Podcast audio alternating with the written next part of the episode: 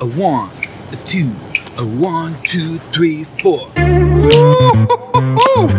you feel the tension in the air right now? I know I can. I can feel it all the way down in my plum. Welcome back to the Bass Report, ladies and gentlemen. That's Joel Eat over there. Ryan Cook. Ryan Cook right here. Ryan Cook's right there. It's been a minute. Yeah, I know. He had to get all s- had to get all sick on us. Oh, freaking COVID reared its ugly ass head. Yeah. God, I missed I missed almost two full weeks. I was supposed to take Joey Price out. Woke up at 1.30 in the morning with some real bad cold sweats and some other things we don't need to talk about, and that was all history. There she all she wrote. And it was right after we did our last one. When you talked about being stoked to take Joey out and then Yeah. That but what's funny w- when we were talking to Juan, I can rem- even remember talking to Juan that night, and I just felt like overly tired. Something wasn't right. You know, it was too early to be feeling like that. But anyway, hey, let's focus on the positive. We're back. The bite is good. Weather staying cold. The bite staying hot. Life is good. Yeah, man. Um, you've been doing well. A lot of guys out there fishing all over the place doing well. It's that time of year when the things kind of settled down and fish are getting into that that winter that winter feed. Um, but yeah, if you guys missed it for the the the Patreoners out there, um, we did one two three days ago. It was Tuesday night, so it was two days ago. Um, with John Donnelly, Leo Serrano. You want to check that out if you haven't seen it yet. Um, on the Patreon if you are a Patreon. It's on there. Uh, we had fun. Talked about bank fishing, throwing big baits, Berryessa, some other stuff. So we had a good time. It was like totally last minute, but we had fun. And we've been trying to get the guest we've had we have on tonight um, set up for the last two weeks, but like Ryan just said, he was sick, and then we did try to get him. Things didn't work out, and so he stuck with us, and we got Colby Pearson on tonight. So I'm excited to talk to him. stoked stoked yeah um brian cook you want to talk about the Motherlode start there Yeah, like so I've been on the water. Oh, I was on the water Monday, Tuesday, Wednesday. Didn't was not out today. Um, e- the bite's been fun the last three days, and I mean, I, I I get all the reports. You know, I talk to everybody that's out there on the days I'm not out there, and um, the bite's good. I mean, it's this is my favorite time of year. If you if you go out right now and you struggle to catch fish, I mean, you're you're definitely doing something way wrong because the bite is the, the bite is easy right now. Um, we're catching. There's a lot of fish shallow. There's a lot of fish out in that 30, 40 range. D- Don Pedro, they're super scattered at Pedro. I mean, you got fish on the bank, good shallow jig bite.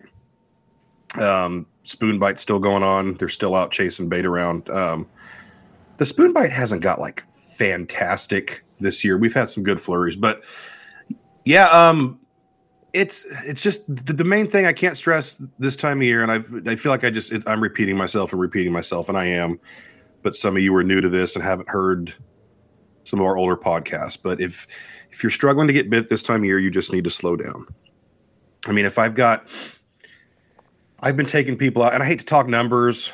I really hate to talk numbers because I don't want those expectations, and every day is different. But um, my last three trips, I've had people out that don't have a lot of experience, um, teaching them to fish a jig. They haven't done much of it, and the last three days, I've had people that have a lot of patience that can slow down, and they're they're catching between two people. They're catching anywhere between thirty and fifty fish a day right now, Mm, like pretty easily. If if you're a good fisherman, you know what you're doing, you're fishing right. You should be able to catch between two guys. You should be able to catch fifty fish a day right now. Um, and that's that's just God's honest truth. Um, if you're not catching that many, you're probably in the wrong area because but this is not like location specific stuff. I mean, this is a pattern we're running all over the lake. You're either in the wrong area or most likely you're fishing your bait too fast. So if I've got a guy that comes out that doesn't have patience, that can't slow that can't slow his bait down, that wants to start shaking it, hopping it, he won't drag it, dead stick it, drag it, dead stick it. he- that guy's only going to catch five a day right now. Mhm. So just slow it down, man. The bite's good. Um, we're still catching a few fish on a spinner bait first thing in the morning. A um, little bit when that wind kicks up later, although we haven't really had any wind. It's been cold out there, man. We haven't had any wind, Mm-hmm. um, but we've had fog all day. The sun hasn't lifted. The last the last four or five days I've been on the water. The sun hasn't. The fog has not lifted. The sun hasn't come out. I'm sorry. I still got COVID brain. I call it where my thoughts and my words aren't coming out correctly. But um,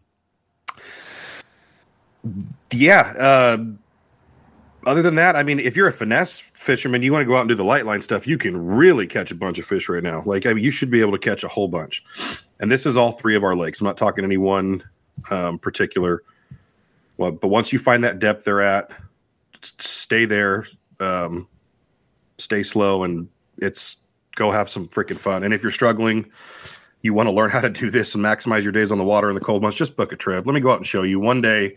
Spend one day on the water. It'll change your fishing game. I can promise you that. There's that. It's a guarantee. He's like the That's he's like the men's. guarantee. It's like the Men's Wearhouse guy. You're gonna love the way you fish. I guarantee it. I guarantee it. All right, George Zimmer. We got Ryan Zimmer here. Isn't that his name, George Zimmer? I don't know the guy with the curly hair and the beard. yeah, dude. I can picture him. Of course. Didn't that guy get it like big into like the marijuana scene or something?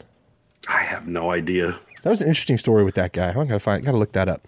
Um, we watched we, we I watched American Pie earlier for the first time in 15 years with my son. Yeah, He's sick as a dog, so we watched him. God, I forgot how much I love that movie. had he ever seen it? No, the first Oh, time. He's, man. he just turned 18. He was lo- oh, he was loving it. I, I love the dad. Yeah, It's a it's a normal, natural. it's like hitting a tennis ball against a brick wall. It can be fun. It can be fun, but it's not a match. You need a partner to have a game. Do you want a partner? I want a partner. Good. You want a partner? Okay. Ah, big thanks to Phoenix Rods. Speaking of Phoenix Rods, we're going to be giving one of those away this month. Uh, on top of some great stuff from uh, Joe over at Dark Cloud Customs.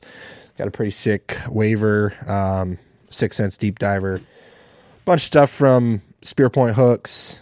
Um, so yeah, we're gonna be giving a bunch of stuff away this month. It is the season of giving, so um, yeah, all you guys that uh, help us out every month, we got some cool stuff coming your way. Ho ho ho. Coyote Bait and Tackle, Stage Stop Gun Shop. If you're looking for Yeah, guns, a- looking for tackle, Yeah. Spear Point hooks, Keeping them pinned. Get the pliers. keeping them pinned. what else? I wanted. I didn't think about this, but a very Merry Christmas to everybody out there. By the time you're listening to this podcast, it's what Christmas Eve for most of you, probably. Yeah, I don't know when it's coming out. Joel, tomorrow? hopefully I'll get it out tonight, but it may be tomorrow. Um, if if I, I've got tomorrow off, Friday, so I kind of want to go fishing. So I might, as soon as we're done with this, I might, I might hit the sack and Yeah. make a run tomorrow. Maybe I'll come find you. Who knows? There you go. Um, yeah. Well, Merry Christmas to everybody out there because we're not going to talk to you guys till after Christmas. So Merry Christmas. enjoy your time with your family and get every all the presents you wanted, and everybody's family behaves and your uncles don't act up and get too drunk. All that good stuff. I'm that uncle.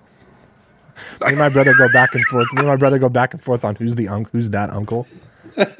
We're that uncle to each other's kids. but um, Nah, it'll be cool. Oh, I do. I, I got one. I got well, one more thing, Joel. Really fast. I'm not even gonna say really quick. Really fast. Um, I am officially today. I, I've I've teamed up. I've I've teamed up with Dry Creek. I'm going to be working with them, and they're going to be helping me out, and I'm going to be helping them out. And um, cool to have a partner whose tubes and double tails grubs I've been throwing for a long time religiously. Anyway, so that's cool. I was just talking We- to those guys on on the gram the other day. Yeah, good. The guy that runs all their social media, he's he's buddied up with Justin Zeller and stuff, and then Justin had mentioned something to me about it, and then I got a hold of him, and yeah, he seems like a really cool guy. But um, we will have a we'll we'll have a um um what's it called uh, a discount code for you guys soon if you want to order Dry Creek products. Um, you can do whatever my code's going to be. They'll set it all up right. RC one five or whatever, and they'll give you like free shipping on fifty dollars or more, and I think ten or fifteen percent off. So Yeah. just something cool out there. They're good. They're good tubes. Yeah, they're solid. They're really solid. Mm-hmm. Their double tail grubs are awesome because they're they've got. I don't want to mention other brand names, but they've got really good action like these other companies. But um, they're a lot tougher. They're They really are. durable. So yeah. And you get a bunch in a pack. I feel like you you get, get like, 25? Yeah. I don't know. Hey, you're you're the one that turned me on to the double to their double tail grubs. Yeah. Joel? Yeah. I started Yeah, buying okay, I just remembered that. because you were using, like you said, you were using another brand, and I was using Mm-hmm. those. And then at at Coyote, they they carry the double tails over there, and I was already using their tubes, so I figured, what the heck? So I grabbed the double tails, and yeah, they were great. yeah, I've, I've, been, I've been real happy with them. Right on. So yeah, it's all you. Sorry, I keep. Right arm. I, I, it's not all Too me. chatty It's all me. I gotta, I gotta let uh, Colby know that we are ready for him. I think yeah, no, I think in uh, if for the new year we could try may, might try to do a little different format on some things. Me and Ryan were talking. I haven't come to any kind of agreement on that yet, but um, just to kind of mix things up, keep you on your toes. Yeah, I mean, Yeah, nah, I mean, you gotta mean, you gotta mean. but um, yeah, we'll see, we'll see how it goes. Um, trying to keep keep it rolling here.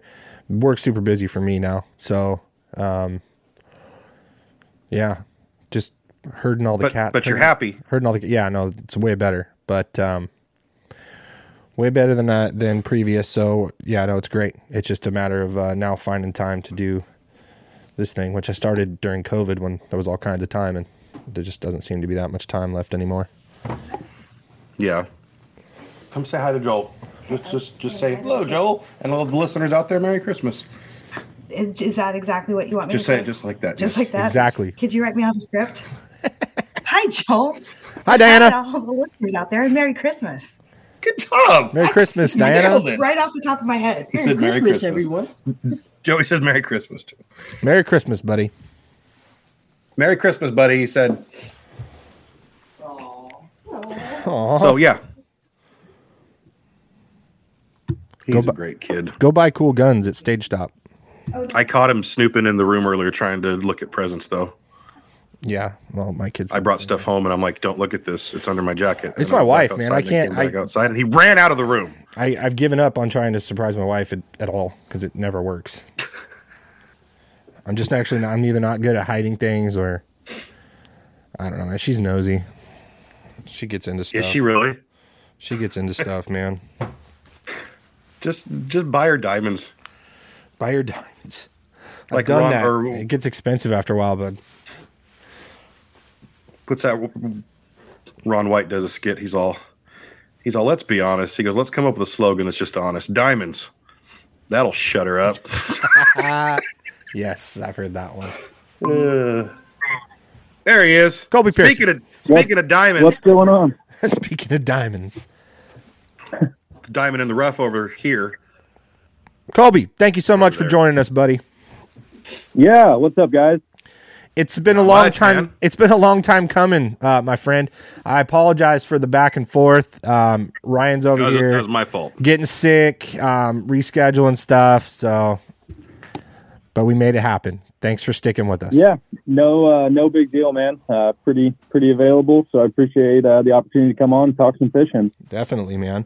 We're excited to talk some fishing. We're, we're excited to talk some smallmouth fishing. Or I, I know. Oh, am. uh oh. Yeah, cool. Well, before we get too far along, uh, Colby, can you give us a quick rundown on your deal? Where you from? Where you fish? How you kind of got started into it? And you are a Wild West, and are you doing the Apex as well? Yep, yep. Doing the Apex Pro Tour also. Wild West and Apex. So, kind of give us the the quick and the dirty of the Colby Pearson story and and to where you are today. Yeah, absolutely. Um, so, as you guys know, obviously Colby Pearson, um, live in Southern Oregon, have pretty much my whole life.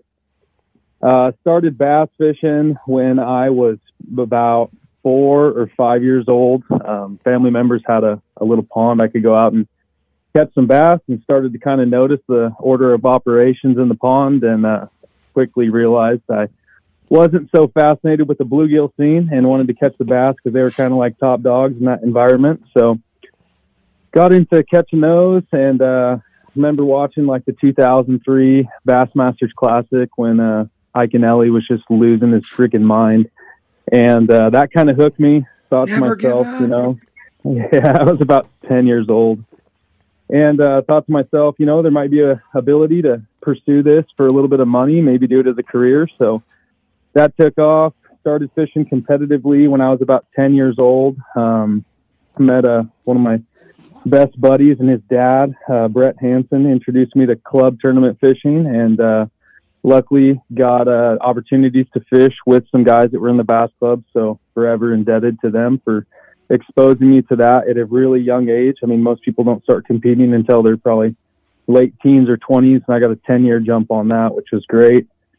Uh, continued to fishing in high school. I was the only person on the Crater High School bass fishing team. and uh, it was pretty cool, though, because I got to fish with a kid from another school. Uh, my best buddy, Jacob Wall, who just qualified for the BPT this year. Me and him actually fished together in high school. Oh wow. And uh, just one year, my junior to senior year is the only year that I was able to compete. And uh, we won state and regionals and then went off to fish nationals where we got second. So that was pretty cool.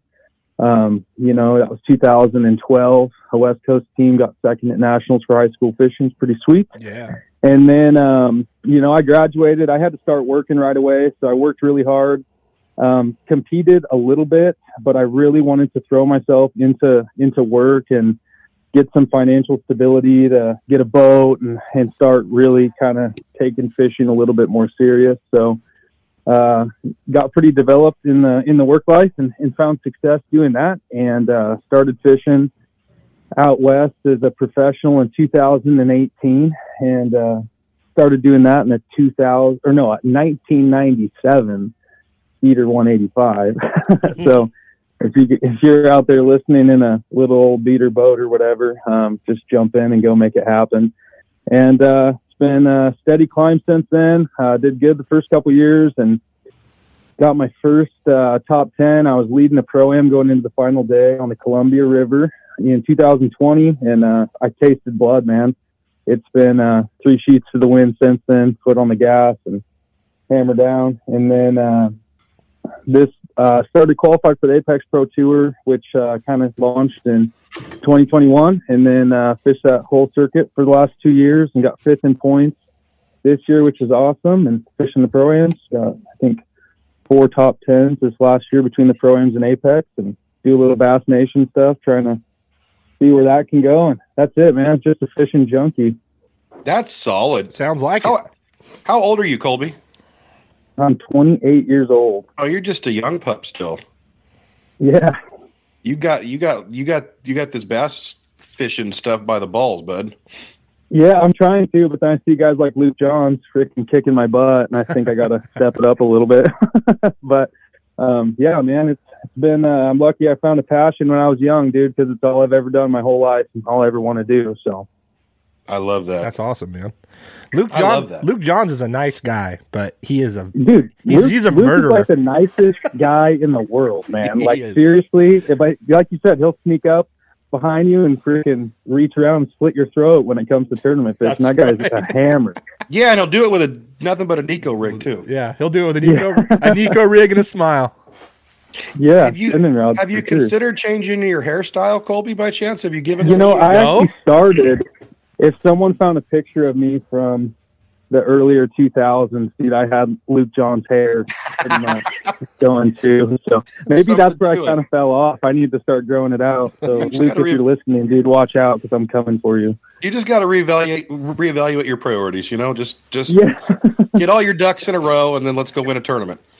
I know. I got to start spending money on conditioners if he's got some luscious locks, man. I Maybe think he, Pantene Pro V will sponsor you. Yeah, probably. If not me, then they need to hook him up for sure. I think he saves up like waypoints and and just great uh, fishing information in those things, and he can pull from it. That's what the deal Probably. It's like his his brain flows out of his skull into his exactly. Yeah, and he just keeps Yep. everything. No, he's one of the most natural, uh, skilled anglers that I think's out west right now. Yeah, uh, it's fair to say. And the guy, the, like you said, the guy just kills it. But super nice guy. We had him on. He was, he was a lot of fun to talk to. When Yeah, um, when he won that Wild West Bass Trail at Melones, you were probably there, right? Yeah, I was there. I sold a boat right before then, and uh, I actually fished that one as a co-angler. So when when he won that, and for most people, they were like, "This this kid just came out of nowhere, right? Nobody's ever heard his name. He wins this big pro am on, on a lake that should not have been won on a crankbait this time of year. Like, what's going on?" And me and Christian Ostrander went out fishing like the week after that, just fun fishing, and he's like, "No, like that kid's a stud. Like you you're gonna hear his name a lot in the future. Like that was not a fluke that he won that tournament, you know." And I was like, "Okay." And then here we are a few years later, and he was spot on with that one. Yep. Yeah, absolutely. I, that was my first introduction to Luke too, and especially because he won that tournament uh, cranking like a relatively shallow crankbait, which in reservoirs you don't hear about that much. So like that crazy off the wall thinking. I mean, dude, it was just a, a introduction to how lethal he ended up becoming and is. That's still one of my favorite breakdowns of a tournament and a guy talking about how he won something was listening to him talk about throwing that crankbait at Melones. It was just so interesting. Totally. Yeah. But anyway, enough enough about Luke. We love you, Luke. But uh, this is the this is the Colby show. Um, where should we start, man? Uh, you're in you're you're in Southern Oregon, but your local lake where you fish the most is a lot of the northern lakes, Shasta, um, Lake X. I don't know if we should mention the name, right, Colby? They're all everyone- they're all Lake uh, Lake X up there Yeah. to those guys. yeah. the only one they're allowed to talk about Shasta. But yeah, dude, I uh I live in Southern Oregon, Medford, so I'm like super close to the California border. Um, I fish Shasta the most predominantly, just because that's obviously where a lot of events kind of center around. But I fish Trinity, Whiskeytown, all that stuff a lot. Actually, when I launch my boat, that's pretty much where I'm at. It's one of those one of those lakes down there around Redding. Yeah. Well, and I and you you like throwing. Can you do me one favor? Are you on speakerphone, Colby? Yeah. I'm getting feedback on when me and Ryan are talking. Is there any way you can go to handset on that? Yeah. Yeah. Can you hear me now? Yeah, thanks, man. I appreciate. it. I know it sucks. Yeah, but- of course. Um, So it's you like to throw the big bait, and before we ha- a couple weeks ago we were talking about some of the things we could we could discuss, and that's something you like throwing, correct? Oh yeah, totally. Yeah. Um, but you're also you can throw that that light stuff pretty well because you I mean, you have to, right? You're gonna if you're fishing Shasta, you're fishing a tournament. Um, you, you can't always throw the big stuff. Talk. Can you talk about like kind of what are your favorite techniques, the things you really love to do, and the things that in the last few years becoming more you know more professional in this stuff. How what are some of the things you've had to maybe force yourself to learn to get better at? Yeah, totally. So, um, when I was young, living in in Oregon, especially, I just wanted to catch the biggest fish that I could because it's not really known for having huge fish. So, uh, eight pound fish up here, if you were to go survey a panel of guys, is probably like their PB or maybe even bigger for their lifetime in Oregon. So I kind of got fascinated with the idea of catching those bigger fish and. Um, Oh man, probably about 2008, I started to really just kind of focus on catching big ones. You know, at the time I was 15, 15 year old swim bait kid. You know, I was totally one of those guys. My senior picture in high school was a seven and a half pounder on a Hiroshima prototype glide bait. Mind you, I graduated in 2012, and like the glide bait scene wasn't actually even a scene back then. Right. So definitely got an introduction to swim bait fishing super early on. Um, love doing that. Love trophy hunting. Um, but I had tournament fish for, you know, about five or six years before getting into the swim bait. So what swim bait fishing really did for me was teach me about how fish set up, relate, react, um, how inquisitive they are. I'd see a lot of fish, get a lot of volume in terms of interaction. And then, um, as I started to fish more so as a professional, um, I already had a lot of background in where those fish were and how they set up and why, but they wouldn't usually go for a big bait in tournament situations. Um, you know, always. Sometimes they would, but not all the time. So I definitely started to take a major um, I guess catering towards finesse fishing, super light lines. So if I was to describe my style, um, you know, in a simple sentence, it's just going to be either five pound test or 20 pound test, you know, little baits or 10 inch baits too. And like when I say swim baits, like that's my, that's my Sorry, like spectrum that. is like 10 inch. You know what I mean? It's not six inch. Yeah, I use that stuff too and little finesse swim baits and everything too. But I like really like really big baits, like, you know, hog hunters and at least like eight inch huds, Gancraft 230. Um, my personal best smallmouth and spot are both on a 230. Um, caught a lot of, you know, eight to 10 plus pound largemouth on big baits too. Um, so, I mean, I like, uh, my favorite bait of all time to throw is like a lunker punker, like number one. OG, Just like, hey, OG punker, just- right? Oh, dude, just the Gotta OG wood punker, the Oh. old one. Um, that's the one, dude. If you're like, hey, dude, you just got to fish this forever, like, I'm just give me that. It's fine. And just if it was that, competition, that's why I'd say Cinco, obviously, just trying to make a buck or whatever, pay some bills. Um, but yeah, definitely punkers, big magnum top waters is probably my favorite thing to do. Um, I've been really successful throwing glide baits, but I hate throwing a glide bait personally. Like it's just literally like watching paint dry. Um, see so many fish and, uh, I don't know. I just like to see them come up to the surface and blast it. Other than that, love big soft baits. At hog hunters probably the go-to. Um, throw a lot of line throughs like a shaft baits or ospreys. And then as far as finesse goes, I'm like pretty big into the hair jig game. Um, a lot of float and fly stuff. Um, a lot of like uh, Neko rig. That's kind of bread and butter um, for me. And then you know, uh, finesse swim baits is definitely a big strength too. So yeah, definitely a contradiction of styles, but it works out really good. Um, feel comfortable doing everything. well, uh, I like what you said, where you, you know, with the big baits, it wasn't necessarily always about catching them, but it, it taught you a whole lot. just being able to see the fish, right? oh, Um, totally. and you know I mean, that's something I've talked about in my seminars. You know, with springtime fishing, like just use use the big. Well, not even just springtime fishing, but you use the bait to find the fish. You know, don't always worry about catching them, even if they don't eat it. The the, the DeGoff brothers, they said the same thing you said. So yeah, that's great stuff. I um. The punker, the OG punker, you you had me at that one because it's it's funny because a, lot of people have like forgot about that bait, right? Doesn't get talked about a whole lot anymore. People that do throw it kind of keep it quiet, but I mean, there was a time where if I was chasing big spotted bass on the reservoirs or I was fishing the delta and the water was above 60 degrees, I got so much confidence in that bait. I can throw that thing all day long, even on a horrible day. And I, I know I'm get, like, I'm going to get one shot at least on that bait, you know, just so much confidence. I love that thing. um, Getting good at throwing those swim baits, it taught me how to catch fish like more with more precision.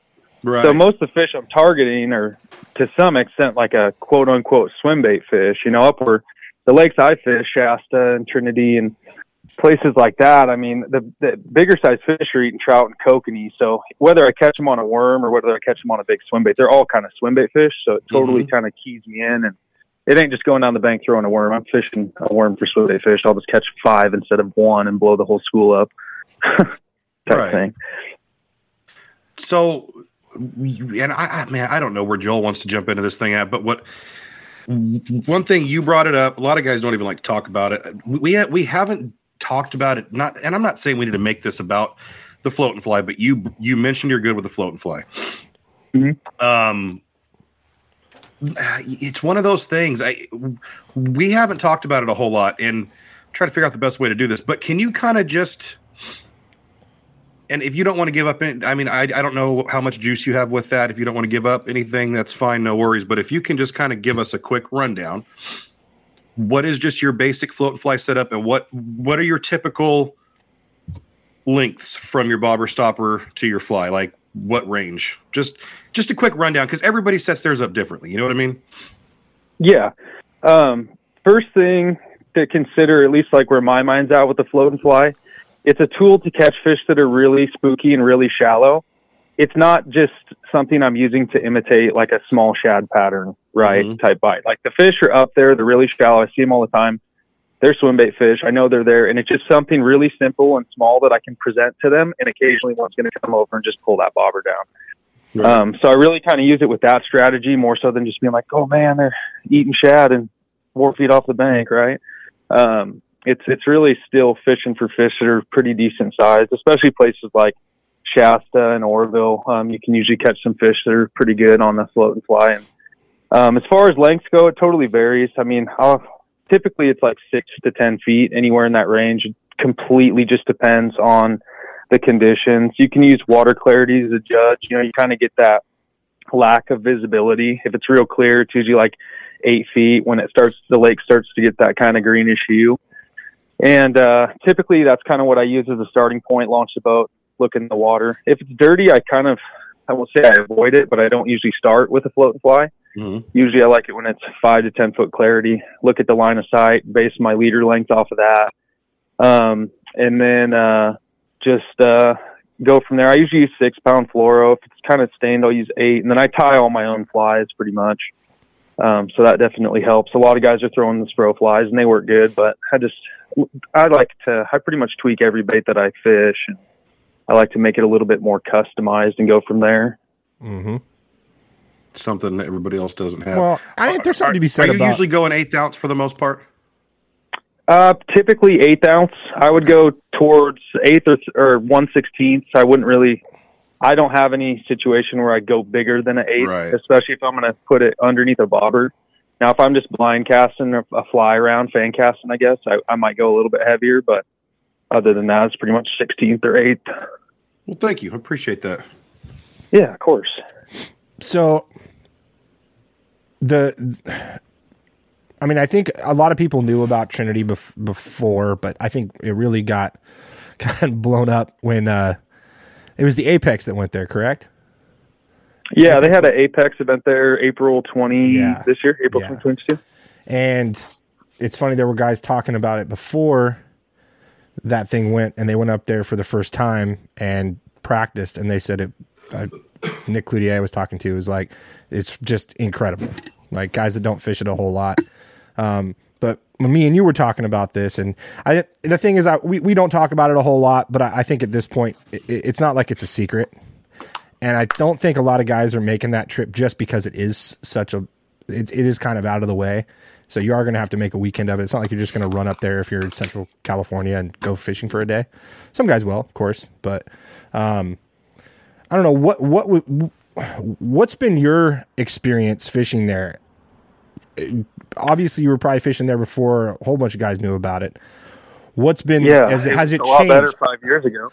Has I mean ha- has it has it changed over the years? And what were some of the things that that I guess Yeah, I mean, some of the stuff to note about Trinity is the lake's a hundred feet lower than it was just a handful of years ago. So it fluctuates like every reservoir. But if you were to go up there now, I mean, I know the the launch ramp's pretty much in shambles because they pulled out some pieces, uh, like some sort of like suction tower piece for the dam, and I guess it's just kind of a nightmare to get a boat in and out right now. It's all soft red clay stuff. There's some pavement mixed in. Um, last winter there wasn't a dock. I haven't been down there yet this winter.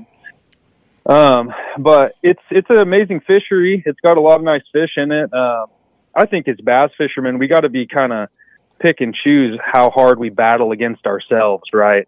Like the main thing that we need to all work together on is representing the sport in a positive way, taking care of the communities that have these fisheries, Mhm. again in a positive way, helping stimulate their economy, um, and then obviously preaching catch and release and kind of talking about the age of these fish and how important it is just to take care of them.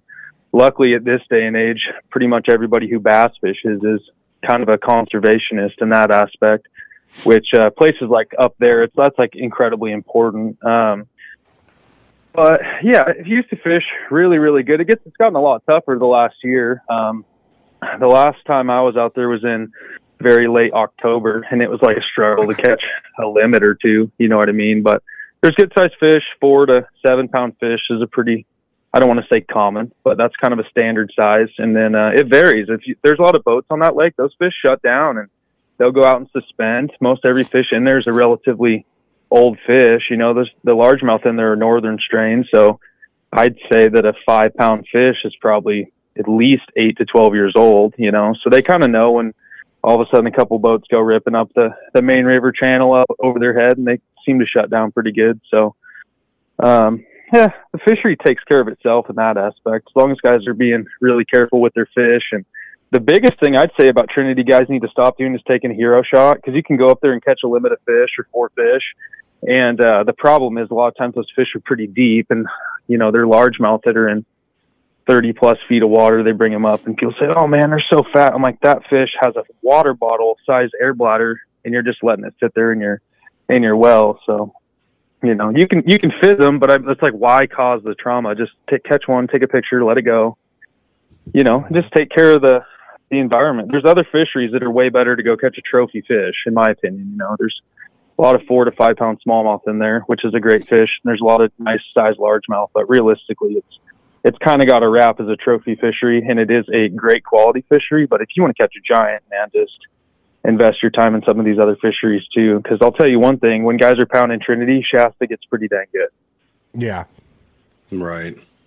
that's good. to- I mean, it, I think it's one of those things where in this in this bass world is you know you don't want to blow a spot up, and I mean we're we've tried very hard not to do anything like that um, on this show. We don't have to do that, so we don't really want to. Um, but having a guy like you on that's up there fishing it, I think it is important for guys to know like it, it's not this place you're just going to go and it's going to be magical and you're going to catch eights all day. And like you said, I think there are other places you can catch much bigger fish, uh, like where Ryan, Yeah. like where Ryan fishes. you know, We ain't blowing my stuff up. Go to Trinity. I want all you guys up there to go to Trinity. we rarely talk about the Motherlode here. No, I'm just kidding. No, but and, and if people are out there listening, my biggest word of advice, okay, for almost anybody, and even myself. I mean, I you know I have to book trips to make a living, and I have to post a lot of pictures. Um, but even even me, just out of respect for local tournaments going on, just for the lakes. I, I don't even say which lake I'm at anymore. There is no need to say where you're at. If you go up to Trinity and have a great day, post some pictures, that's great, but there is absolutely zero need to tag Trinity. Put your boat up by the bank, just get some shoreline in the background and take a picture and shut up. It's that simple.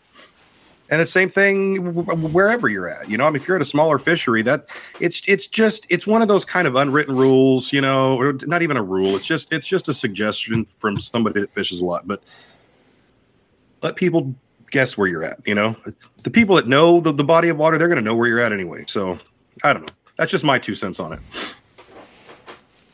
Yeah, hundred percent. So coming up on this next, go ahead, Ryan. Go ahead. No, no, no. I'm, No, okay. you go. You're okay.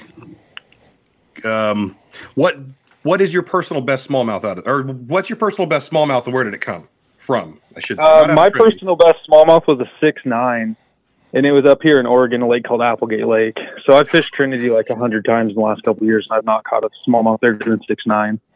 Wow. Yeah. Oh God, I can't even imagine what that looks like up close and personal. And that's the deal with the smallmouth, right? Like you can post your pictures of them, but it's just like when you catch a six or seven pound spotted bass. You can post a picture of it and be like, "Oh, I caught a seven pound spot," and everybody's like, "BS." There's no way, and you're like, "Okay," because they got the little tiny mouth, right? So they don't.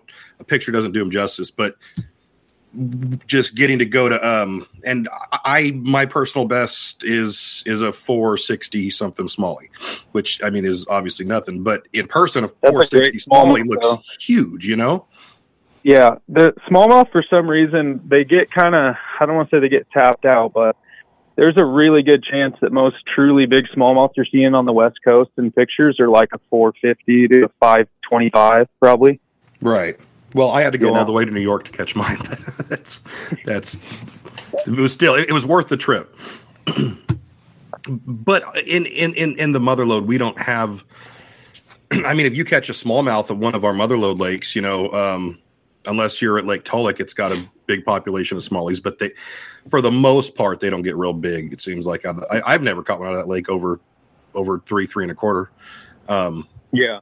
Yeah, smallmouth grow slow. It takes a special kind of fishery to to get a really big one. I'll say most of the truly giant smallmouth I've caught, like six plus pounders, they're in lakes that don't really have a lot of big fish. If you get somewhere like in the Trinity situation where there's a lot of like fours and fives, that's kind of like what's in that fishery. And don't get me wrong, there is big ones in Trinity, but it's not like guys think.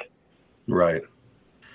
Well, yeah, and you see, I mean, even even when the guys go up there and they crack 30 pounds, it's not like they've got a, you know, a nine or 10 pounder in the bag. They got a Correct. limit of sixes, you know?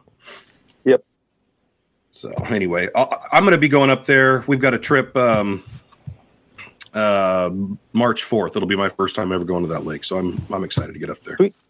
Yeah, should be good. It's just uh, peck and hunt until you find them, and then uh, drive safe, dude. It's still uh, pretty cold country. We got some snow in that Apex event. I've hit some black ice on the way there before, so Not a fan of the take black it easy ice. on the ride. And, but the nice thing about going there, man, is if it's not really producing, you just go down the hill and you got some other lakes that are quality. They're half hour away. Yeah. So have they have they released the the list of uh, lakes for Apex for next year yet? Yeah, I'm under the impression that it's been announced, but don't ask me because I don't want to be the guy that spills it if I'm not supposed to. I I, th- I saw something from Lassagne, so I think you're right. I think it has been announced. So unless you Yeah. the one who spilled the beans, but um, are there any? Are there any? And we want He to. was Sorry. I, I, I don't know. I, I, I, I don't know. I haven't seen the list like he said, but I know that, um, like I said, I saw Mark put some stuff out there, so I'm guessing that it is. But is there anything on there? We don't have to talk about what exactly what lake it is, but is there anything on there you saw that, that got you pumped? Yeah, the first two uh, Apex events, aside from the championship, at least the regular season events, are um, both of them are on pretty smallmouth dominant fisheries. So, I mean, that's that's my bread and butter. Um that's my favorite fish to fish for when I show up to a smallmouth tournament. I mean, not to sound arrogant, it's just that's I'm ready. It's it's good. It's confidence. It's not arrogance. There's a big difference. Yeah, it's it's confidence, but I'm starting to worry about what I'm going to do Sunday. Usually, when I launch a boat in a smallmouth fishery, I just love them. So we get along real well. And you obviously you got to be throwing some bigger swim baits for smallmouth as well, which is a different deal than throwing the Yeah. bigger baits for largemouth. And that's something I, that I've never really heard talked about, or I've that we've ever talked about, is the the approach to fishing bigger baits for smallmouth versus largemouth. Maybe you could shed some light Totally. on that. Yeah, that uh, my personal best smallmouth that six nine was actually on a Gan Craft 230. Um, so that's nine inch class bait and um, throwing big swim baits for smallmouth a bunch. You got to be a little bit more specific and strategic with um, your hook placement. If you have a, like a Huddleston type bait, it's really hard to hook smallmouth on a Huddleston. So you kind of got to get creative with with the hook. Same thing with spots, really, um, since they both have smallmouths. And then uh, a lot of uh, smallmouth are a pretty optical inclined feeder. So they, where a largemouth might just feel something and swim over and eat it. Um, the smallmouth like to chase and follow, and they'll cover a great distance to go like inspect a bait. So your glide baits, um, lunker punkers, uh, multi-jointed like fast-moving baits like a balam. Um, that's a really good bait for smallmouth.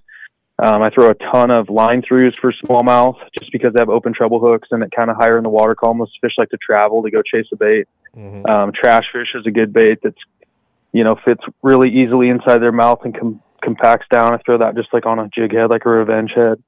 Um, and then obviously like Keitechs and stuff just absolutely smoke smallmouth. It's probably like one of the best smallmouth baits ever invented by anyone in the history of mankind.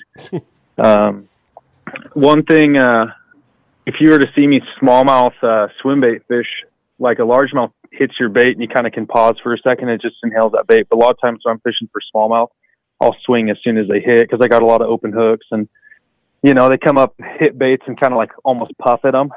So throw a little bit more oversized hooks just based off that. They have more reach and grab and then swing right away. So that way they don't spit it because those hits are like sometimes like just a split second they come up and just smoke a bait. And a lot of times they'll hit it four or five times before you even hook one. Um, re- angles are probably the most important thing. You can kind of like uh, I guess pressure a smallmouth into biting, where a largemouth just kind of will follow a little ways and then get lazy and swim away.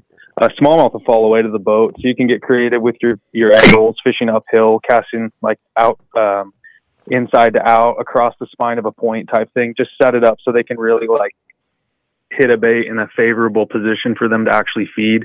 And then I can't even tell you how many hundreds of smallmouth I've caught on swim baits, like with 10 feet of line off my rod tip just because they get super shallow and say, I don't like it up here. And, but I followed this bait for 40 yards and I'm going to eat it right here. So that's kind of a cool situation too. Hell yeah.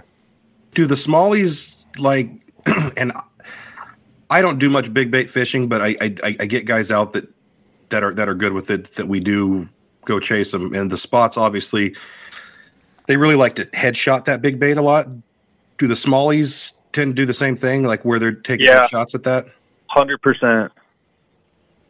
So that Yeah, if they come up and they're just doing body shots, like almost like kissing the bait, it's like maybe make a, a speed adjustment or add something more erratic or maybe change colors. Um, but they come up and hit the head. When they're into a bait, they come up and just drill the head. I think it's just to, to kill it or paralyze it. Um, So A lot of times- hook placement, hook placement is important. Then you you you guys can do the math on that one. We'll just leave it at that. exactly. yep, exactly. I, if you were to dig through my boat, you'd see there's so many like creative rigs that I've just kind of built out of necessity, um, just to put hooks where I need them. You know. Right. Got to think outside the box. I like Yep, it. totally. Well, I know that the But um, if you throw uh, big baits for smallmouth, you'll see them. I mean, like when we were down at that Lake Mojave Apex event, I mean, I was throwing a glide bait until I'd figure out where the fish were, and I caught all of them that I weighed in on a fly. Um, so yeah, just one-two punch for sure. Yeah, I think that's just cool. That I, I think guys think, oh, I'm going to go out and and I'm going to use this glide bait, and then they see and they and then they get discouraged because they're not catching them on it. They can see followers, but yeah, I mean that's something that it, it seems like it's ingrained to the guys that, that know what they're doing is just using it as it as its as its own fish finder. Um, Yep. I'm just telling myself that so that I can remember to do that myself. um, but speaking of weird fish finding ways, um, are you are you uh, using the forward facing sonar? Yeah, yeah, I got really. Um, the first year I fished Apex in 2021, I didn't have it the whole season, and I watched a lot of guys use it, and I really wasn't like buying into it. It seemed like there was a lot of time kind of just chasing ghosts, and then you'd see guys weigh in, and uh, I was like, I don't really know because I was not doing too bad without it, and then um, I finally got a hold of it in uh, like October 2021, and it. I, it's it's kind of my jam at this point. It's not the only thing I'm doing, um, but I definitely have have used it in my favor, and it's been pretty pretty pretty dang successful, man. Yeah, yeah. Which forward facing sonar are you are, are are you using? Um, I'm running the Garmin, and I uh, I've always been into electronics. I used to, I mean, like side image and 2D and waypoints, and get really dialed in with my waypoint angles, make a waypoint for where my boat needs to be, and where I need to cast and stuff. So, um, switched to the Garmin, and uh, I mean, man, it's pretty good. I got sometimes I post pictures and stuff like that of things, and a lot of guys hit me up regardless of what unit they're using, just asking about settings or how I'm getting, I guess, the clarity and quality out of my unit that I am. Do you use uh, a separate mounting post for your transducer? Um, I don't, and I'm glad you asked that because I've seen a picture of that setup a couple times on social media lately, and I've never used the separate mounted like motorized post. So I'll I'll pay attention to see how effective it is for the guys that I saw were running it. But when I'm using my live scope, I'm pretty much constantly panning for fish. Uh-huh. So I can't imagine a situation where I would want that to be mounted anywhere besides my trolling motor. Okay. Um, you know, I've, I mean, I've I've used that thing like a lot the last year to the point that I'm 100% confident that fish can feel the signal, and a lot of times I'll I'll find them and actually turn my my transducer away from the fish because I've seen so many fish swim out of the cone, but I don't think they would otherwise if they weren't being pretty much pinged. Uh-huh. Um, so having the the control on my trolling motor and, and versatility just to kind of like run it subconsciously without having to kind of think about what I'm doing is is pretty desirable for me. But it'll be interesting. See, I can see obviously if you're like a clear lake and four footers spot locked on a point and you need to kind of look at the structure, then it'd be desirable to have it locked out on a separate mountain. For what I do in my type of fishing now, in the last couple tournaments I fish, I I'm, was running a Fortrex too, so I didn't even have spot lock. I'm just panning around all the time. Okay. Yeah, that's the one thing that I did notice when we talked about this a lot a couple weeks ago when we talked to Juan Acosta was, you know, the way that the way that you have to use that thing. Um, it makes spot lock tough, and in the wind, I can imagine it's it makes it even tougher. It wasn't real windy that day, Yep. but um, it definitely it, there is some drawbacks, you know. But Yeah. No, I, I one thing I do with my live scope too. If unfortunately had to borrow some boats lately, had some boat issues this year. But a lot of guys are running their stuff pretty tight, like 40 to 80 feet range. Um, I run mine pretty exclusively to like 140 feet um, distance in front of the boat, and that's with the original uh, live scope transducer and black box setup. I just have adjusted my settings and turned my gain up and pretty much run it at 140 uh, most of the time. When I'm looking for individual fish or schools of fish or bait, um, if I'm on a piece of like isolated structure, I'll probably set it at 90. But I like that 140 when I can run it out that far. Well, yeah. I, I mean, you think about it when you hear 140 feet. I mean, that that seems like it's it's it's really far out there. But when you think about it, 140 feet, right? Um, I mean, you can you can bomb, you know, a, a long cast, right? With with a decently heavy bait. Um. What? Uh, 40, 50 yards, you know? I, I mean, that's that's that's getting out there to where I, I mean, you can almost bomb a long cast with a heavy bait out 140 feet, really. Pretty Yeah, I you can. So like at Shasta, we just fished a pro am championship down there um, last month, and I had mine set to 140. There's they were pushing shad pretty hard, um, and really they were moving super quick. Like the fastest I've seen fish chase shad um, was at Shasta last month. So having that at 140 kind of like enabled me to get a full kind of view of what was going on in the creek that I was in. And uh, 140 feet is exactly how far I could cast a kind of a heavy drop shot to him um, on five pound braid to a six pound leader. I could get it about exactly 140. see five pound braid. I love that, dude. I get everybody comes out on the boat and they've got 20 and 30 pound braid on a spinning reel. I'm just, I'm shaking my head. I, I couldn't do it, dude. I threw a lot of like one power and two power rods and 4,000 spinning reel, which a lot of guys think is crazy too. I think it's crazy to use anything else, but I'm Wait, sure hold- someday. Hold on, hold on. hold Yeah, on. that's say that one more. Say that one more time for the people in the back. Five pound braid on a 4,000 spinning reel all day long. I'll never switch back. When you get on my boat, I have nothing but 4,000 size reels, and people think I'm crazy. They don't understand the benefits of that. Life changing line pickup. Oh, God. cast out, cast a Neko rig into 40 feet of water, 100 feet away from the boat, and then let it sink down. You got such a bad angle. Um, your line is kind of making a, a arc down to your lure, and I could pick up probably about almost 40 inches per crank. So I could crank two times and lean back, and I moved 90 inches of line. Where if a guy just swings, he probably doesn't move any line, barely at all. That's- not at so not at the bait. He ratio, may dude, he might move it through the water column, but he's not moving the bait because, like you said, there's Yeah, a big exactly. bow in that line. Yep. Yeah. it- Yep. And Plus, the drag smoother it doesn't put the the line as tight on my spool, so it kind of unravels a little bit easier, you know. So now I got a system, dude. Spinning rod's my jam. it, it, it's I watched a um oh this was about five years ago. And I you know I was always a 2500 3000 size reel guy you know because that's just what I was taught to use by the, the old timers that taught me. And and um, I watched a video that Greg Gutierrez did. He had just won a Shasta event. I don't even remember which one it was one of the many that he's won. And it was like where they go out and film the day after you know here's how I did it. And he was explaining the importance of that 4000 size reel in deeper water throwing his his frenzy nail you know and i once i heard him explain it i was like that makes complete sense like why would you not do it you know everybody's like well it's so heavy i'm like dude if if a 4000 size reel is too heavy for you you you need to take up another sport like you know badminton or something i don't know what to tell you Yeah, reels have gotten super light too. I think a four thousand Vanford's like, I think it's seven point nine ounces, seven seven and a half or eight ounce. Either way, it's like still lighter than all the twenty five hundreds were ten years ago. I'm throwing shimano nascis and they're heavy as heck and i'm like you're gonna Yeah. take it use it you're gonna love it i don't care Yeah. No, I use uh, the reel I use a Daiwa Certate. I think it's eight. On paper, it looks like it'd be heavier, but I don't even notice a difference. I have Certate four thousands on um, some like seven four one power spinning rods, which would be like super light, but it balances really good. I like full cork grips too when I can get away with those. So it's just Yeah. about balance. Man, well now you got me. I, I need I need to get a couple of spinning reels. So now, there we go. Looks you like- need to walk over to the deck of my boat and grab one and cast it, and as soon as it hits the water, you're gonna be like, "Oh, get it now.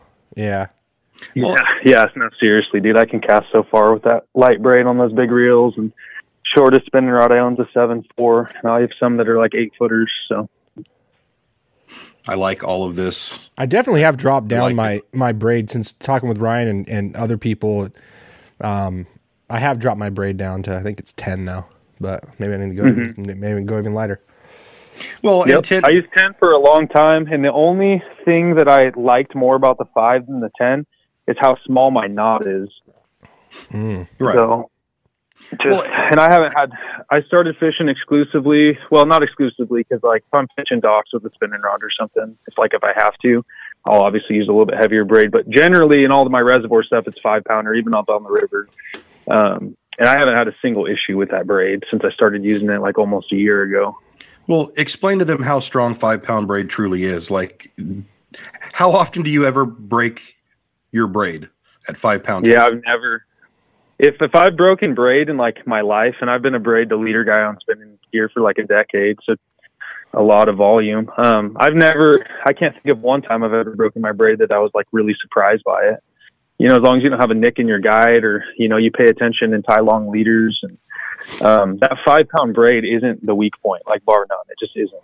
Yeah. Right. Um, and I tie long leaders too. Like the lighter the line I run, the longer the leaders. So we were fishing a tournament in Southern California, El Capitan, um, in like June, and I was throwing five pound leader, and I my leader is probably forty feet long, dude. Just the the braids, the carrier for me to get the effectiveness out of my gear that I need. It's not really as much about the strength. So it's just it's just purely performance, and then my leader is going to be the weak point always, and I'm going to tailor that length to kind of what my presentation needs to be or what the size of leader is so it can stretch. Right. No, and that's you know, and you see a lot of these guys. You know, they're they're running braid to leader, and they they they. I, I just, you know, minimum minimum twenty foot leader. I usually tie twenty to thirty foot. You know, and then when that thing gets down to anywhere, you know, around fifteen foot, to me, it's time to retie again. Yeah, I'm on the same page pretty much. The shortest uh, leader I'd run with eight would be like 12 feet. Right. And it's guys are like, how long do I need to tie it so the fish don't see my braid? I'm like, I don't even consider that. It's just really about the properties of that fluorocarbon and what it needs to to have its strength in terms of stretch and stuff. Yeah. Which it doesn't stretch that much. So if you tie a six foot leader and you put a lot of shock on it, like it's just gonna pop. Yeah. Yep. everybody needs to go back and listen to the last 10 minutes and listen to that one more time because there, there's so much good info right there in in finesse fishing open water it just that is gold Well, there's some- gold right there There are definitely some things there that he brought up that we may have touched on, but we've never talked about the actual size. We maybe we have once or twice, mm, but I don't ever We remember have. talking about the four thousand size reels. You've kept that to yourself, Ryan. Sandbag, No, I've- sandbagging I- some bitch over here. i've talked about hmm. that early on when i was a guest on this podcast several different times Well, since you've come on as a host, I haven't heard any. any I heard boo, guy. well i figured you were paying attention to our early on podcast Well, to you know, some of these people, some of these people haven't started listening until just recently. Ryan Cook. So thank you, Col. Thank you, Colby, for hooking Yeah, us up with the four thousand. You son Yeah, I, uh, I keep really like um like there's a lot of pressure on me and accountability because you know fishing as a professional, you know I work a day job like 50 hours a week, so I look at everything in like a logistical sense. Um, so I think out of eight events this year that I fished, uh, either Apex or Pro-Ams, I think I lost two fish um, like all year like literally like two fish that I should have landed, missed a couple too, but I literally in the entire season of eight events I missed or lost two fish. Not missed, lost. Um and and really it's it's just about hookup ratio and landing percentage. And I think a lot of guys are using gear that isn't perfectly matched up to the logistics of fishing. So the 4000 reel, the five pound braid, I use Cortland braid. Um, personally, and uh, Seaguar fluorocarbon leaders for the most part. And uh, I'm really picky on hooks and really, really picky on how I set the hook. And like you mentioned, Greg, like watch Greg set the hook. Greg sets the hook different than everybody else that you could really see, and he looks like he slams fish, especially with the spinning rod. But like it's all logistics, man. If you pay attention to what these guys are doing, like you can have full seasons where you only lose two fish you think you probably should have landed. And that's the reason why I was able to get paid in most of the events. It's just small margin of error. You got to land everything that bites. We've talked about fishing clean, you know, what that means to different guys, right? And Mhm. some guys will be like, oh, I don't want to miss one, or and and it could be, you know, I just swung too hard on that fish. You know, that wasn't clean. Like it wasn't just fighting the fish and the fish comes off, whatever. Um, Yep. But you'll see on the way in, you'll see guys get up there. I'm not going to drop any names. They're like, oh, I mi- I lost like four fish today, and it's like, dude, Every tournament. how do you lose four? f- I mean, honestly, I'm I'm I'm a slouch, and it's like I don't I don't I don't lose that many fish. I mean, hmm I that's I don't know. I, I always find that that's a little bit hard to believe that they lost four fish that day. Yep, totally. It's uh I don't know. I just paid really close attention and eventually developed the system and especially like lakes like Shasta, it's kind of a logistics thing. I mean, there's not necessarily a secret where you can just go catch two twenties, but if you get 50 bites a day and you only hook 20 of them, you only get to cull a certain amount of times. But if I get 50 bites a day and I can land 40, I get twice as much the culling volume and all of a sudden I got a 10 and a quarter pound bag and it's worth a thousand bucks. Yeah. Spotted bass fishing 101. Yeah, yep. Just cull through them, you know. And in terms of big fish too, like I don't, I feel more comfortable fish reeling in a seven on a spinning rod than I do a bait cast rod. Like that's not even a joke. Seriously, I'm probably one of the only guys that would say it. Dude, I, dude, I, I, I agree with you hundred percent. I agree with you hundred. yeah, I just got more control over my equipment. I know the exact parameters that it can perform. And when we fished at Apex at Trinity, I, I think I weighed 66 pounds in three days. Every fish was on a spinning rod. I didn't lose any, and I had a couple sevens. I'm not talking about Oh, seven. I'm not talking about all the sevens that I catch, but I'm like just in general. I feel more Yeah. confident landing a fish on a spinning rod than I do on a baitcaster. That's me. Yep. Yep. Me too. Totally my style, dude. Big giant baits or little tiny spinning rod stuff, and I'm equally comfortable with either one. I lose way less fish on a spinning rod than I do a damn swim bait. Well, it, and just to just to kind of round this up here, so you talk about how much confidence you have on a spinning rod, and I. 100% I, I agree with you on every everything you're saying there's nothing that i'm like well i do this a little bit no 100% um but you talked about the importance of longer spinning rods okay longer Totally. rod lighter line smaller hook and and you talk about kind of the way that you reel, you know, that reel set. And whether you end up swinging on those fish or not, it's really not important. The fact is, you get tight, you reel that bigger reel. Everything's everything's tight. That hook gets buried. Those smaller hooks, and I'm sure you're not one that probably uses a real big drop shot hook. I would I would mm-hmm. assume once you hook them, it is so hard to lose that fish unless you break it off Yep, exactly. you know it, it's almost impossible to lose a fish again as, as big as you want to catch it doesn't matter. Open water you take your time. That let the rod do the work for you.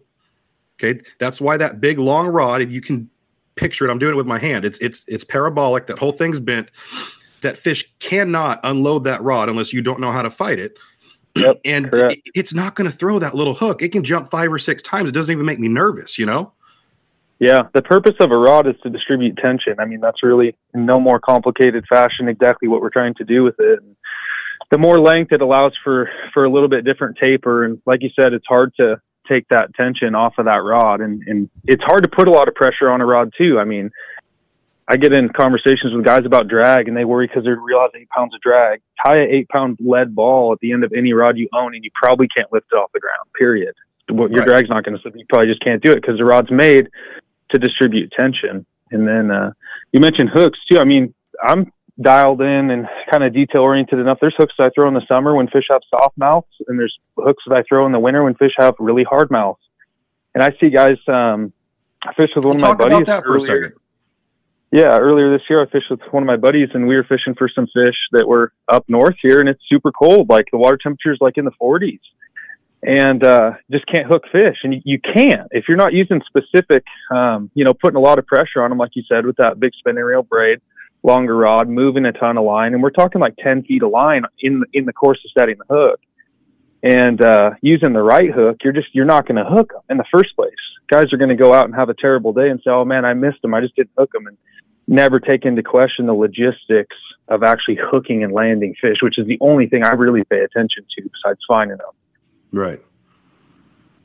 This reminds me just the way that you think about it in your head. This reminds uh, this reminds me a lot of when we talked to Philip Dutra. He's you know just big time numbers guy. You know he, he in you know this percentage for this bait and this percentage, and he's like, if you're not at you know just just talking punching, you know, he's like, if you're not at at at at 96% of landing your punch bites. He's like there's something that you are absolutely doing wrong that, that is fixable you know? Yep.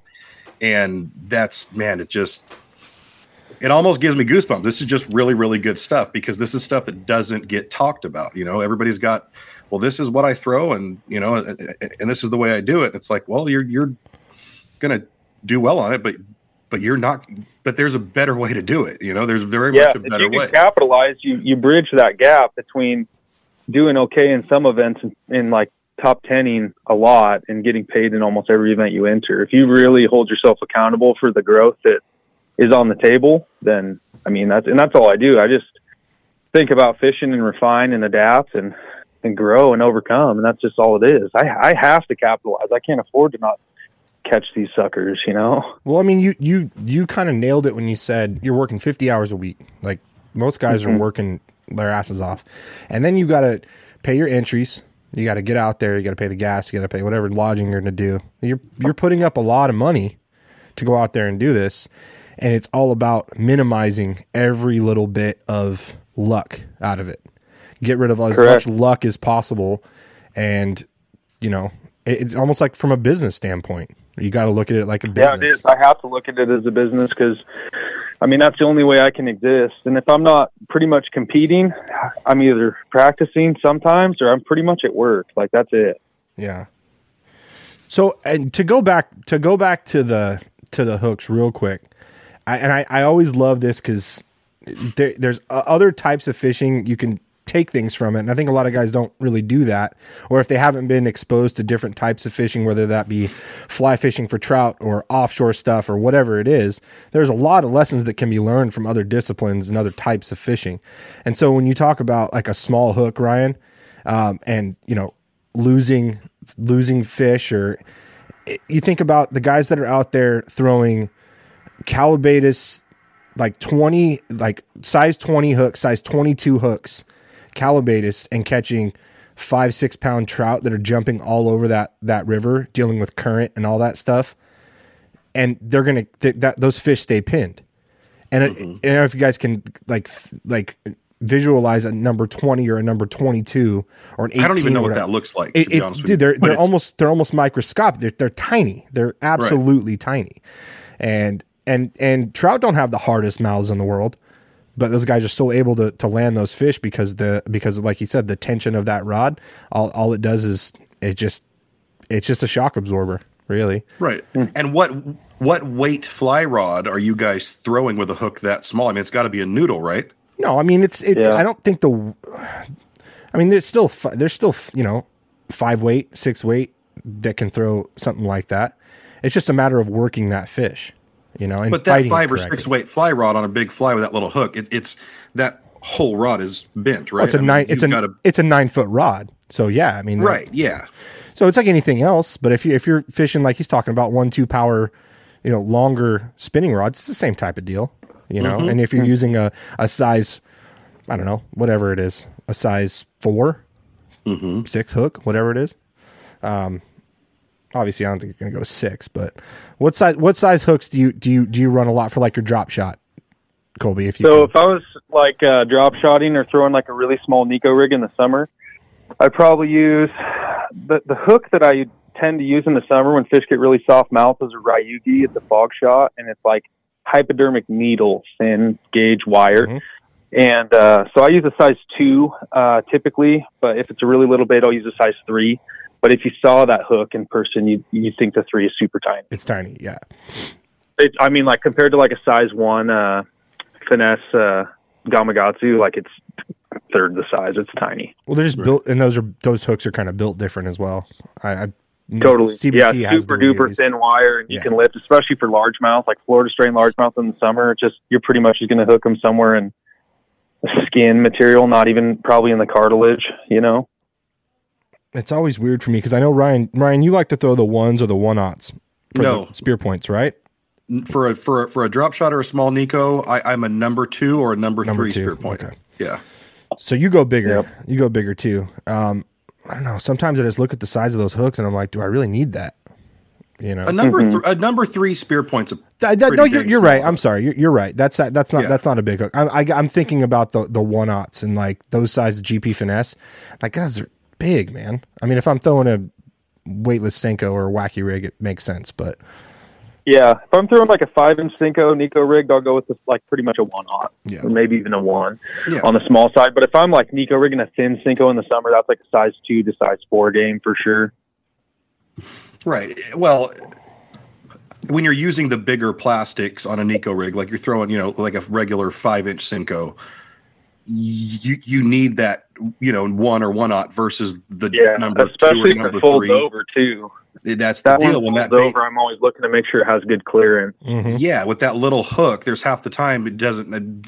It's not even the hook's fault. It it, it can't grab flesh. Mhm. So yeah.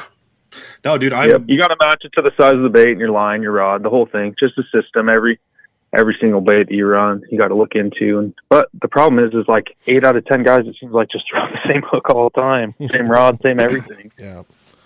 yeah. That's okay though, I guess they can do that. Well, and most of those guys aren't out there fishing for twenty, thirty thousand dollars either. So True, true. Yeah, unfortunately. if you're if you're a weekend warrior, pretty this good. show may not pertain to you as much. But if you want to go out and maximize your catches, listen to everything that was talked about. Yep. Well, I mean, I think, maximize your hours on the water, I should say. I think even if you're not out there fishing tournaments, you, you want to go out and you want to be successful in, in doing what you love to do. So it, it's- Yeah. you don't have to you don't have to be a tournament fisherman to take. I mean, sh- dude, I find myself like mixing up all my stuff. I was like, oh, okay, I don't like this. Take that reel off that, respool it. Okay, let's, let's see. Let's try this. And I'll move my reels around different, you know, retrieve different um, gear ratio reels to different different rods and just have fun with it. I geek out on that stuff. I love doing that. I love changing it up and then going out the next day and being like, "Oh, I found like the ultimate like setup for the gear I have," without having to go out and buy new stuff. Like maybe I'll try this on on that rod, but That's the fun stuff. that is the fun stuff. I love that. And like you said, it it, it doesn't matter. Yeah, it, it it doesn't matter if you're the guy that's fishing big tournaments. You're the guy that's out there bank fishing or kayak fishing on the weekend. Everybody everybody wants to catch more fish, right? Yeah, it's awesome being on the water, but the catching definitely helps. How are you supposed to get clout on the gram? Come on. It's all about the clout. It's all about the gram clout. It's all about the gram clout. Um, Ryan, I before I ask my question, you got anything on that same vein, main vein? No, I mean, dude, he touched on he touched on so much good stuff. You know, um, my one question I would have to you. So I've I, I am still a ten pound braid guy. I've gone lighter. I've had some issues, so I, I've pretty much stuck with ten. Most of the stuff we do, the ten works just fine. But what what brand are you using in that five pound? Because I, I very much understand the benefits of the thinnest braid possible, and I would still Yeah. like to find a five pound that I can get some confidence in for my clients because for obvious reasons, let just casting distance alone, right? Plus the thinner line, Yep. deeper water, you are always going to have a little bit less of a bow in your line. There's less resistance. I get all that, but what brand? Yeah, so the braid that I'm running is the Cortland Master braid, and typically if I'm in shallow water, I use the blue, like say less than six feet of water, just in case I'm casting over the fish's head. I don't necessarily want something that doesn't blend in with the sky ripping over their noggins before my bait gets to them, and that probably doesn't even matter. But I like the blue, and then in deeper water, I'll use use uh, the brown sometimes. But Cortland Master braid, five pounds. Um, the five pound braid venture was really born out of necessity for me because I was casting so many like just little tiny hair jigs and stuff, borderline fly fishing stuff. But um, you know, people got to realize that these smallmouth, really big ones, are shallow water fish, are super spooky. The further away from the boat that I can get, the better. And a lot of times they're eating stuff like little bugs, little like um, juvenile hellgrammites and dragonfly nymphs and mayflies and stuff. So a lot of the flies I throw aren't even necessarily bait fish patterns like guys think. I mean, there's there's black ones obviously, but there's a lot of ones I throw that are green pumpkin and olive and stuff too. That's just so cool. sixteenth ounce, and you you can throw it on ten, but that five is just I get an extra I don't know eight yards, so that's enough to get bit more. So you're just Wow, you're- and it's actually it's it's fairly inexpensive too. he's throwing straight. Yeah, it's pretty pretty. I'm looking it up right now. Well, you know what's cool about that Yeah, though is you're throwing like streamer type, like you know streamer type patterns if you were fly fishing. And Cortland, Mm-hmm. I've been looking into Cortland too because that they started as a fly fishing company and fly lines and, and things like For sure. that. So um, it's always cool. It always it always seems like more and more we talk about this stuff. It always comes back to there are some there's always some overlap in these different disciplines. It's cool.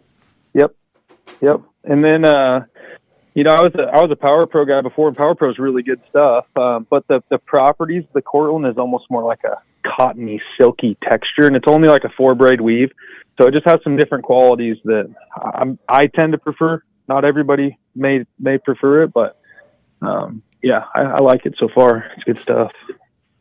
I got one more question for the night myself. Shoot. W- So tying those tying those light lines together, you're you're talking five pound braid, six pound fluorocarbon. You said there are times you go down to five pound fluorocarbon. Mhm. What i- what is your connection knot? Are you an FG guy or are you an Alberto guy? Man, it is so crazy that FG knot. I could never take the time to tie that. So Yeah, you and me both. I don't like it. Yeah. I just tie the Alberto knot or whatever, pretty much just uh, make a loop out of my leader material and Mhm. take my braid down six times, up six times. I Six and stagger six. my braid though. A lot of guys just kind of stack it real tight, but I make sure I'm careful and get the, the braid between each each weave. And So early on, when I was tying braid to leader, because I mean, dude, it took me a long time to jump from straight fluorocarbon. I was always just a straight pound Seaguar, a straight Mhm. six pound Seaguar and Vizex guy. You know that I mean, for a lot of years, won a lot of money fishing tournaments on straight six pound Seaguar, and I kept trying to go to braid to leader, and I kept. I thought I was breaking my leader knots. Well, they were, were they were unraveling. They weren't cinched down tight Mhm. enough. And if you watch a lot of the old videos, and I used to watch a lot of Aaron Martens stuff, you know, he he was super big on knots and leader knots, and and everybody always talked about braid to leader. You wrap ten and ten, and I always wrap ten and ten. And um, I actually had the, first year I started guiding, and I was still doing braid to leader ten to ten, but I didn't like it. I was I was quote unquote breaking leader knots, which they just weren't. They were coming unraveled and I had J.R. Wright come out to fish the motherlode with me. And J.R. Wright was telling me, he's like, no, he's like, on that Alberto, you go six and six. And I'm like, nah, 6 and mm-hmm. six is going to slip. He's like, no, it's never going to slip. He goes, six and six. And since then, and he doesn't even do six down, six up. He just wraps 12 times and tightens it, which that works for him. But I settled on, just like you said, the six and six. Make sure when you wrap back up, you're going in between each groove. So it's a very uniform knot. And since I started doing that, oh, dude, I mean, I have had zero issues with that leader knot. Now, granted, you can't fish it three days in a row without retying Yeah. that leader knot, but You sure damn can. Um, you sure damn can. but but just like you said, and you hit the nail on the head, you can hear when that knot needs to be retied. And And I make yeah. sure to uh, trim my fluorocarbon tag super small because when that knot rolls over on itself, essentially what happens is your braid kind of like rolls over and catches that tag, and that's when it kind of turns into not what you want it to be. It's not streamlined and it kind of wads up. right. So I make sure I trim my tag as close as I can get it effectively without putting any extra abrasion on the main line. And no, I've never had an issue. I probably I'm ten years deep in that knot. Probably no Yeah. no reason to change at all.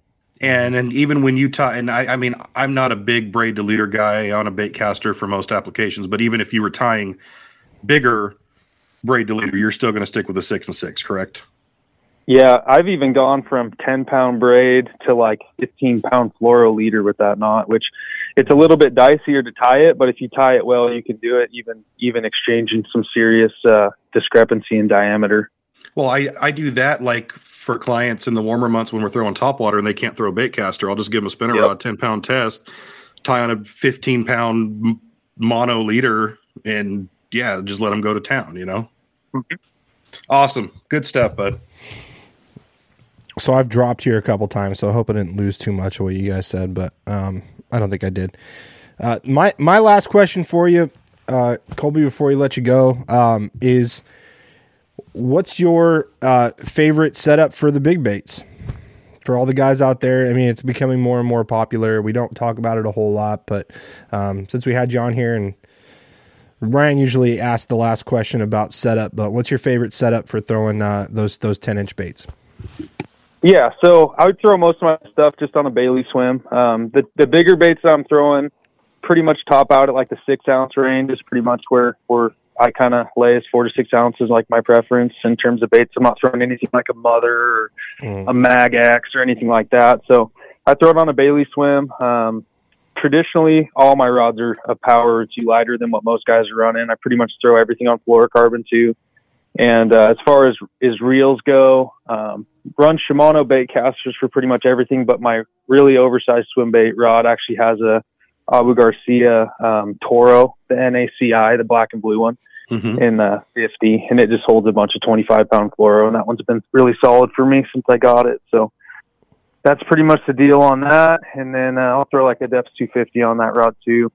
And then uh, one of my favorite swim bait rods for like uh, a Gan Craft 230 is actually a, a crank launcher, which is only a three power rod. But if you shave the joint on the 230 and throw that softer rod with like a 17 pound fluoro, which is completely undergunned in every aspect of a four ounce bait, but it uh it makes the glides do some special things.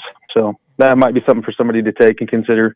Try lightening up their rod when they're throwing a glide, lighter fluorocarbon and stuff too. And my personal best spot actually came on a 230 Gan Craft on a crank launcher, and it was a 10 10.30. So you can definitely handle some big fish. Hell yeah. Oh, that's a big spot. That's a, It was almost a world world record, but Tim Little decided he was going to catch one eight one hundredths bigger a couple weeks before. oh, that's crazy. that's Props crazy. to Tim for that though, and obviously Paul for the one that he caught. And huge fish, huge fish. On a freaking shaky head on a six inch morning dawn worm, isn't it? That's that's awesome. Yeah, I'm stoked. Mine ate a swim bait, dude. It might be one of the biggest ones I ever caught on a swim bait. It wasn't out of bullards either. That's crazy. Good deal. Nothing against bullards fish. Bullards fish are cool. I've never been there, but pretty pretty stoked. Mine was somewhere else. But on most of those big baits, like when you're throwing, um, when you're throwing your hog hunter and stuff, that's all 25 pound fluorocarbon, correct?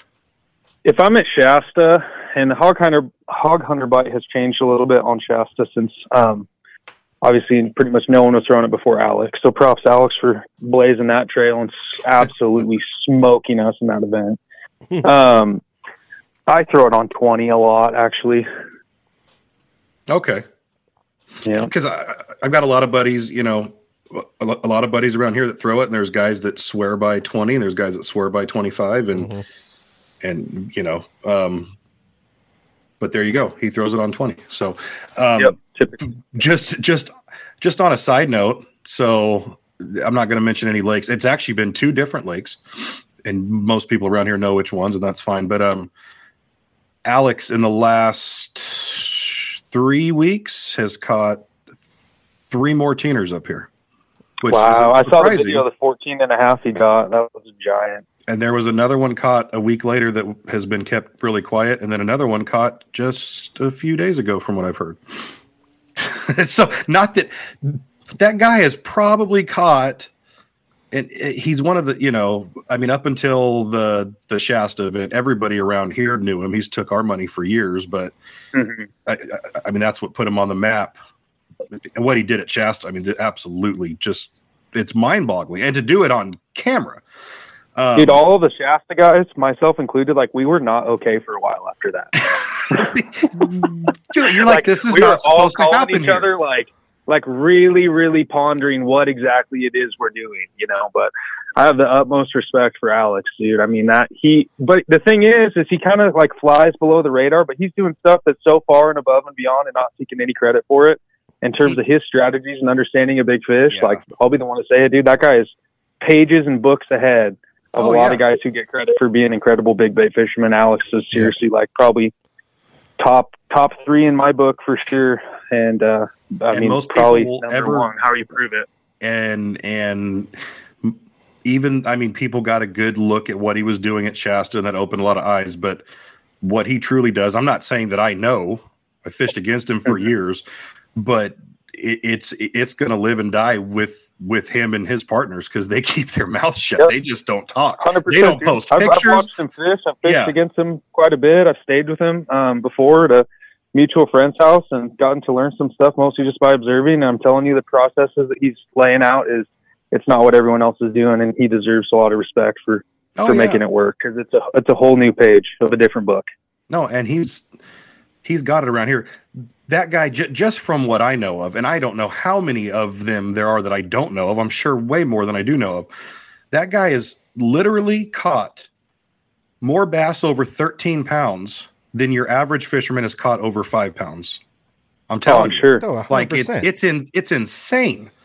Hundred percent. Well, he's doing it in tournaments too. He's, That's the stupid he's, part. He's got like five bass over 13 pounds in tournaments. Mm-hmm. Like that's, I mean, how many people do you even know that it's caught a teener in their life? I've, you know, it, it, it's insane. It's yep. anyway. This is about you. It's not about Alex. I, I just had to um, all good, dude. I love talking. I had to give that guy a quick pat on the back, you know, because it just like he doesn't want any credit. He he will never probably hear about his name being mentioned on this podcast, but that guy is, in my opinion, at least from our area, he is the best to ever play the game. Because there's a lot yeah. of guys that go out and catch a lot of big fish, right? There's not many guys that go out and do it in tournaments that have done it for as long as he has. I mean, he's been doing this for 16, 17 years now, you know, yep. and and he doesn't let up. It's just insane. But yeah, awesome. that big bait that that that that's a that's a whole nother world, and to be able to incorporate that consistently, semi consistently in tournaments is is just insane.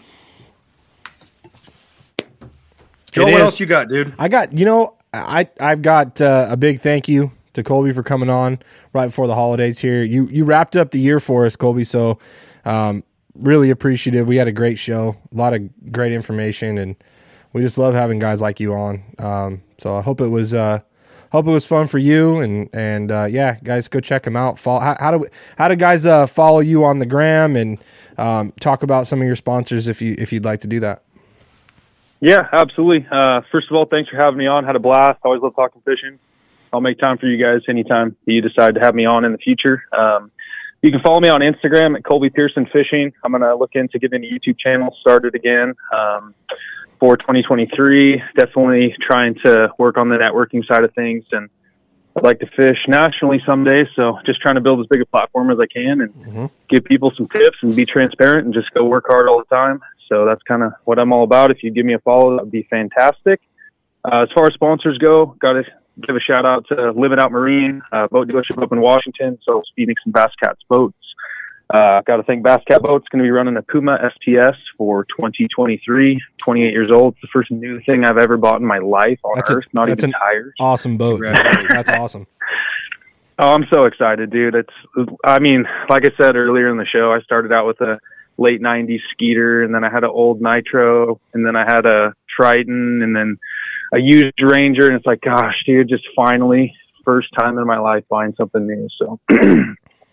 If someone is not financially blessed, I feel you. Don't give up. Keep working hard, and it'll happen. Uh, Got to thank Wood Brothers Carpet and Flooring. Uh, pretty pretty solid place. Uh, great people. Love going down there. Premier carpet and flooring dealer in Northern California, based out of Chico. And I uh, got thanks to Mate Universe and IROD and uh, Shasta Bass Baits. And a whole bunch I'm forgetting. Thank my family. And uh, yeah, that's it. Thank you guys. And uh, if you if you if you haven't if you haven't got enough yet, uh, Colby's going to be on uh, Oliver's show, the Big Bass Dreams live uh, cast. What next? A week from today, correct? Thir- next Thursday. Yeah, I know 20... we're filming it the 29th. I think it's a live stream, so 29th. September 29th. Catch me on the Big Bass Dreams podcast, and we'll probably be talking more regional stuff, maybe Northwest and maybe some swim bait stuff. So well, hopefully we, not too much of the same information, and uh, should be good. We Tune did, in. We didn't. We didn't scoop him. We've been trying to. Me and Colby have been talking for weeks, and then when I saw that, I'm like, oh shit. But yeah, we already had him set up. So that's the way it works. So, sorry, Oliver. It's still great. Um, I mean, Oliver's definitely going to be going to be way more into the big bait stuff, and so if any of you guys are really into that, like, definitely check it out. Absolutely. And we will be uh, we'll be following you this year. We'll be rooting for you, man. We, you know, we want to see you go do well, and we'll be excited when you do. And yeah, we're sure you will. No pressure, but awesome. we're sure you will. Thanks, guys. I sure as heck appreciate it. All right, buddy. Thanks so much. We'll talk to you soon. All right, sounds good. Merry Christmas. Merry, Merry Christmas. Christmas to you. Later. Dude, that was what a fantastic individual. Super solid. Dude, awesome guy. No, there. You know, there's just guys. I don't know, uh, and not take anything away from anybody, but there's guys we've had on here that are, you know, that are successful tournament anglers that that know their stuff, and then there's guys that that really get dialed in and and don't mind helping others, and and he's he's at the top of that list. Yeah, there was some really, really good stuff there. You know what? And honestly, there's him. I think Mark Kobe's another name that comes to mind. And like you said, Phil. There, there are these these type. I don't know what they're I guess they're called type A personalities, like guys that are just like obsessive about their gear and exactly what's going on. Mm-hmm. And they break it down to the physics of like every piece of their equipment and what it does as a system mm-hmm. right? Because the reel does it's a job, and the rod does a job, the line does a job, and the bait does a job, the hook does a job. Like there's all these things, and you can just throw all that stuff together and go fishing, and you can catch fish. But the way these guys think about it, they think about it as the the sum of the parts, right? Putting everything together in the right way to to um, what's the word I'm looking for? Ryan, I need a word They're maximizing every maxim- opportunity. they're maximizing their yeah their potential and that's pretty cool i love talking to guys like that because Yep. i i because i always learn a bunch because i'm i'm not like that but i will break things down but i'm still the same guy who will who will leave uh, Alberto knot for three trips i'll do that Oh, i got yeah, no problem that, dude i got no problem That thing's that thing's got to be retied in halfway through You every say- fishing you trip. say, you can say whatever you want it's fine well I, That's I- what I've that's what I've learned on YouTube over the years. Anyway. Yeah. Uh, and the one thing I was going to ask you, what do you, what, how, I mean, how often do you lose a, just lose a fish? Like just lose a fish. How often do you lose a fish in a week? Do I hook one and lose it? how often do you lose a Well, fish? it, in a week? it depends. It depends on what you're don't care what, I don't care how it happened, whether you broke it off, whether I don't honestly fish that much anymore.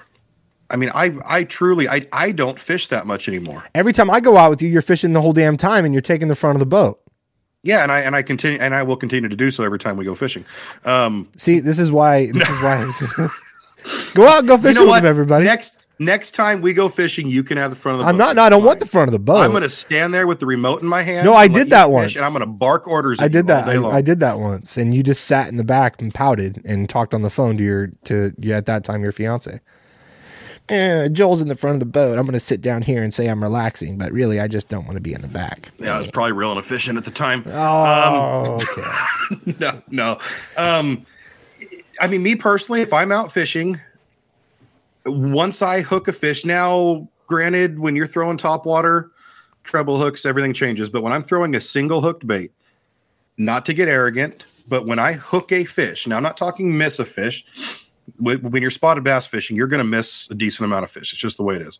But when I hook a fish and I know that hook is in them, I would say I'm going to land. I'm going to land 19 out of every 20 fish that I hook. See, I, and I'm not. I, I am. who did I talk to about this just recently? Like I am not. I'm not a cocky person. I've never been on this show. Oh, you're ever. incredibly arrogant. I no, but I'm not when it, but kidding. no, but not when it comes to not when it comes to fishing. Like I will be completely honest. But I will be completely honest. I'm a total I'm a total dick, but I'll be completely honest that I'm not the best fisherman out there. Like but if I if I hook them, I feel pretty confident I'm that fish is going to come in the boat. I don't know I don't know why that is, but I I don't know why it seems like when I when I listen to some of these weigh-ins like dude lost four like how the fuck did you lose Well, How'd you lose well, four but when you but, but Joel, when you listen to a lot of these weigh-ins, a lot of these guys, they're just so prideful. They they have to say that. I, I mean, they can't just be like, "Yeah, no, Ah, yeah, it just know, didn't I work just didn't Have, Just didn't no, work today. oh well, I should have won it, but I, you know, Ah, I, missed that. Missed those 17 bites today. Hey, Sucks. I came in one day to a tournament weigh-in against John Myers, and John Myers beat me. I took second place, and I I I I, I missed him by like a quarter pound. And I told him at the, I, I didn't tell everybody else. I told him at the end of that tournament when we were loading our boats up, I said, I said, I lost one that was about three that would have beat you. And he said, Yeah, and if my sister had balls, she'd be my brother. and ever since then, I have never once tried to say, Hey, if, when you go win a tournament, everybody else should say, Great job. You you beat us today. Those guys that go up there and say, Well, you know, I, I mean, I, I really had this in the bag, but I think that's a chicken shit move. You're taking something away from the winner and you're a sore loser. That's the way I look at it. I'm sorry if I hurt somebody's That's the hot take. It's the hot take. No, I, and I'm not saying I don't lose fish, but I'm just like, I, I'm pretty confident if I hook a fish and it's hooked well, Right. I've got the confidence I can get it next to the. But now, if I get it next to the boat, mess up, something goes wrong, then whatever. But I just think it's really funny sometimes when you see guys like, and because what he said, he's like, I've only lost two this whole year, and I'm like, that's strange because I've watched a couple guys up on stage at Wild West talk about how they've lost. If I add them all up, they've lost like 17 fish in tournaments this year. Like, how the hell does that happen? You, Right. maybe we need to. That's- maybe we need to keep the barbs on the hook or something. That's where, yeah. Quick, quick, quick. clamping that barb down, of the barb bar does. We're not we're not we're not fishing for uh you know, not fishing for steelhead. here. Salmon in the Yeah, river here. Come on. What do you, yeah, no, but again, it, it just, you know, it, it, it comes to, there's, there's so, there's so much to it. There's, there's so much into getting the hook into the fish and then what, in, and then what you do when you get a hook into the fish. And that all depends on what, on what hook you have and what line you have, what rod you have, you know? Um, I mean, if you hook a fish on, on a, a number three finesse hook with eight pound test or six pound test, you know, that's five pounds. Well, that fish might take you 90 seconds to land it. It might take you 120 seconds to land it if it's a really strong one. To where that same fish, if it's on a, you know, a jig with a heavy hook and you got 15, 17 pound test, that fish should take you 15 to 20 seconds to land, right? It it all depends on the situation. It all depends on on the gear you're catching it on. And that as far as learning how to fight a fish, that's something that just happens over time. That happens when you fish with people that know how to do it. You go out, you watch them, they teach you, they coach you. That you know, it, it's it's all a learning process. I think the last fish that like broke my heart that I that I lost that was actually hooked well. Was the striper that? dude, you knew exactly what the fuck I was gonna say. Sorry, excuse me. But what? But what did she? he did it. There it is. Great white buffalo. Um, no, but Well, because but I was that- no, because I because because I was your- messing but around with my drag. fault. Yeah, exactly. It was Right. my fault. It was my fault. Like if I wasn't what- messing around with the drag, it would have been fine. And what did I keep telling you? I said, push the button, push the button, push the button, and you're reaching over. You're trying to. Oh, Ryan's got to go tell everybody how he's got. Here, here comes the guy, big, big guy no, man, going to tell everybody how. they but go. here's the deal. what you did wrong. But you'll never make that mistake again, will you? I will not. No. No, because it's a learning process. Now, some people would just say, "Oh, I, I lost him," and and and and not evaluate why they. I'll, lost I'll own up that I lost it. Now the the thing is though is if every if all my stuff is set up correctly and I hook Mm-hmm. that fish, I there's no there really is sh- sh- there shouldn't be any losing of that fish No, but unless it's a big bait and they, they have leverage and they can throw it.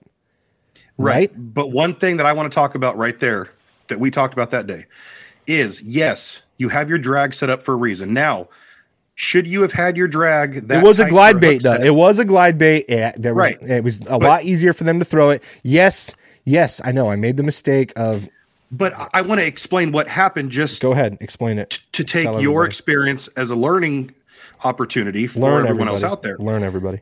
Joel had his drag cranked down, like he was frog fishing, cranked down, which that's that's fine. When he went to adjust it, his hand kind of fumbled on the reel. He was trying to get it backed off. He would turn it the wrong way at first because it was a big one, and he was excited. No, that's not what happened. One, th- okay. Well, well, It was way. it was it was t- it was it was too it was too well you're right it was too tight Oh, you're right. but I didn't Yes. I didn't I didn't put it the wrong way I I went too light with it and then I tried to get it back Okay. And that's so what happened. the point I'm trying to make is it's great to have a drag set correctly, learn how to use your drag. That's fine.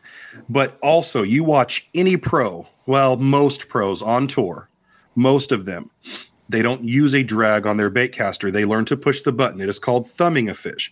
When you learn to thumb a fish, or if you're using a spinning rod, you learn to back reel. I've talked about this before on this podcast. When you learn to do those two things with a bait caster, learn to thumb them, press the button when you need to, let them take line when they need to. You you are in total control of that fish. Your drag no longer plays a factor. You can't blame your drag because you have complete control over when that fish takes line and when it doesn't. So, it, all I'm saying is if you knew how to thumb a fish when that happened, that fish never would have broke you off, even though your drag wasn't set correctly. Correct?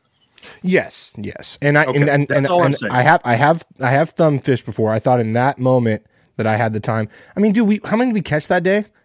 To be honest, I wasn't that worried Probably about it. I was like, oh, I was like, I'm gonna go ahead and just adjust this. It's fine. It, I wasn't that worried about it. And to be honest, it happened for a reason. I'm kind of glad I didn't catch that fish for for several reasons. you know, exa- Here we go. you know exactly what I'm talking about. Um, but I, I do. um, so I'm I'm glad I'm glad that it happened, but um, but yeah, no, it was I, I it wasn't a huge deal, but like you said, yes, you can thumb, you can just put it down there thumb that It's fish. very important to learn how to do that. Mark my words. well, I mean, and also it has to be automatic. You have to think about that in the moment. Right. That's something you practice. Yeah. You, it's when you hook, it, like when you're throwing a jerk bait and you're catching a you know 40 spotted bass in a day in the late springtime and the bites on fire. Learn to do that. When you're out this time of year drop shotting and you're catching a bunch of spotted bass, learn if you have a spinning reel that that has a lever to flip over to back reel. Okay. If, if you don't know what I'm talking about, go to YouTube, search back reeling on a bass. A lot of them don't even come with that that anymore. They don't. All of mine do because I make sure of it because it's very important to have. I, I teach people this. If you watch um, Yeah. the videos of Cody Meyer up at Bullard's Bar catching seven, eight, nine pound spotted bass, he's like, the drag helps, but I also back reel. I have total control over that fish. Matt Allen, Tim Little, they've done a video on the same thing. Yeah. Um, learn to back reel, learn to thumb a fish. It just it, it's just one more tool you have in your tool belt to put these fish in the boat, especially when you hook a big one. That's the whole deal. Like we all fish a lot of hours to finally get that one big bite. And when we get it, we don't want to lose it. And that's just two more tools that are going to help you put those fish in the boat. It's that simple. Yeah. Hundred percent. And I could edit that out, but I'm gonna let Ryan um, school me, and everyone can hear about it. No, I'm sorry. I'm not meaning to. Dude, I'm- I'm not meaning to school kidding, you I'm here. Kidding, I'm kidding with you. You're fine. Okay, thank you. Felt bad there for a We're o- second. no, we're okay. I didn't really feel that bad, but I know you didn't feel bad. I don't feel bad. well, that was fun. Make mistakes and learn from them. Hey, it's Christmas time, everybody. Here comes Santa Claus. Here comes Santa Claus. Right down Santa, Claus Lane. I don't know the rest of it, but I hope you all do. Um, Ryan Cook, what do you want to leave him with? Uh, we'll be back.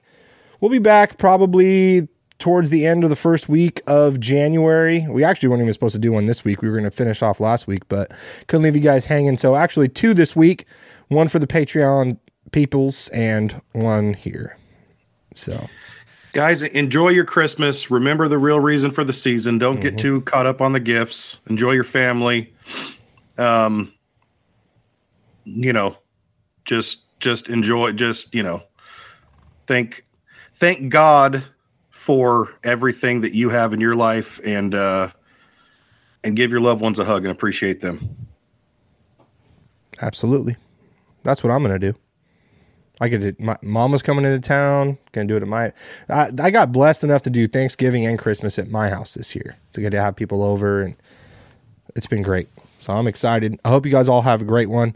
Um, thanks for everything this year. Thanks for listening. Thanks for supporting, following on the Instagram. You know we're ten away from two thousand on Instagram. So if you if, if the one thing you guys could do to give us a, a, a Christmas present, share this. Ask some people to follow. If we hit two thousand by the end of the year, uh, we hit another goal. So we've already hit our goal for the amount of downloads and listens we had this year. Uh, we hit that in early December. Um, but if uh, if we hit that that I mean, we didn't make a huge deal about the whole Graham thing. But if if you want to give us a gift, have some people follow us. We need ten people, and then uh, we're at two thousand, which means we're we made it, I guess, to two thousand anyway. If if we don't hit three thousand by twenty twenty four, we're gonna quit this. So it's on you guys. Yeah, it really is. It really is all up to you guys. all right, awesome, Ryan Cook. I love you, brother. Merry Christmas. Love you, brother. see you We'll guys. see, you, we'll, we'll, we'll see everybody in twenty twenty three. That's right. Don't Good touching! I was at about six there. You don't want to see me go to 10.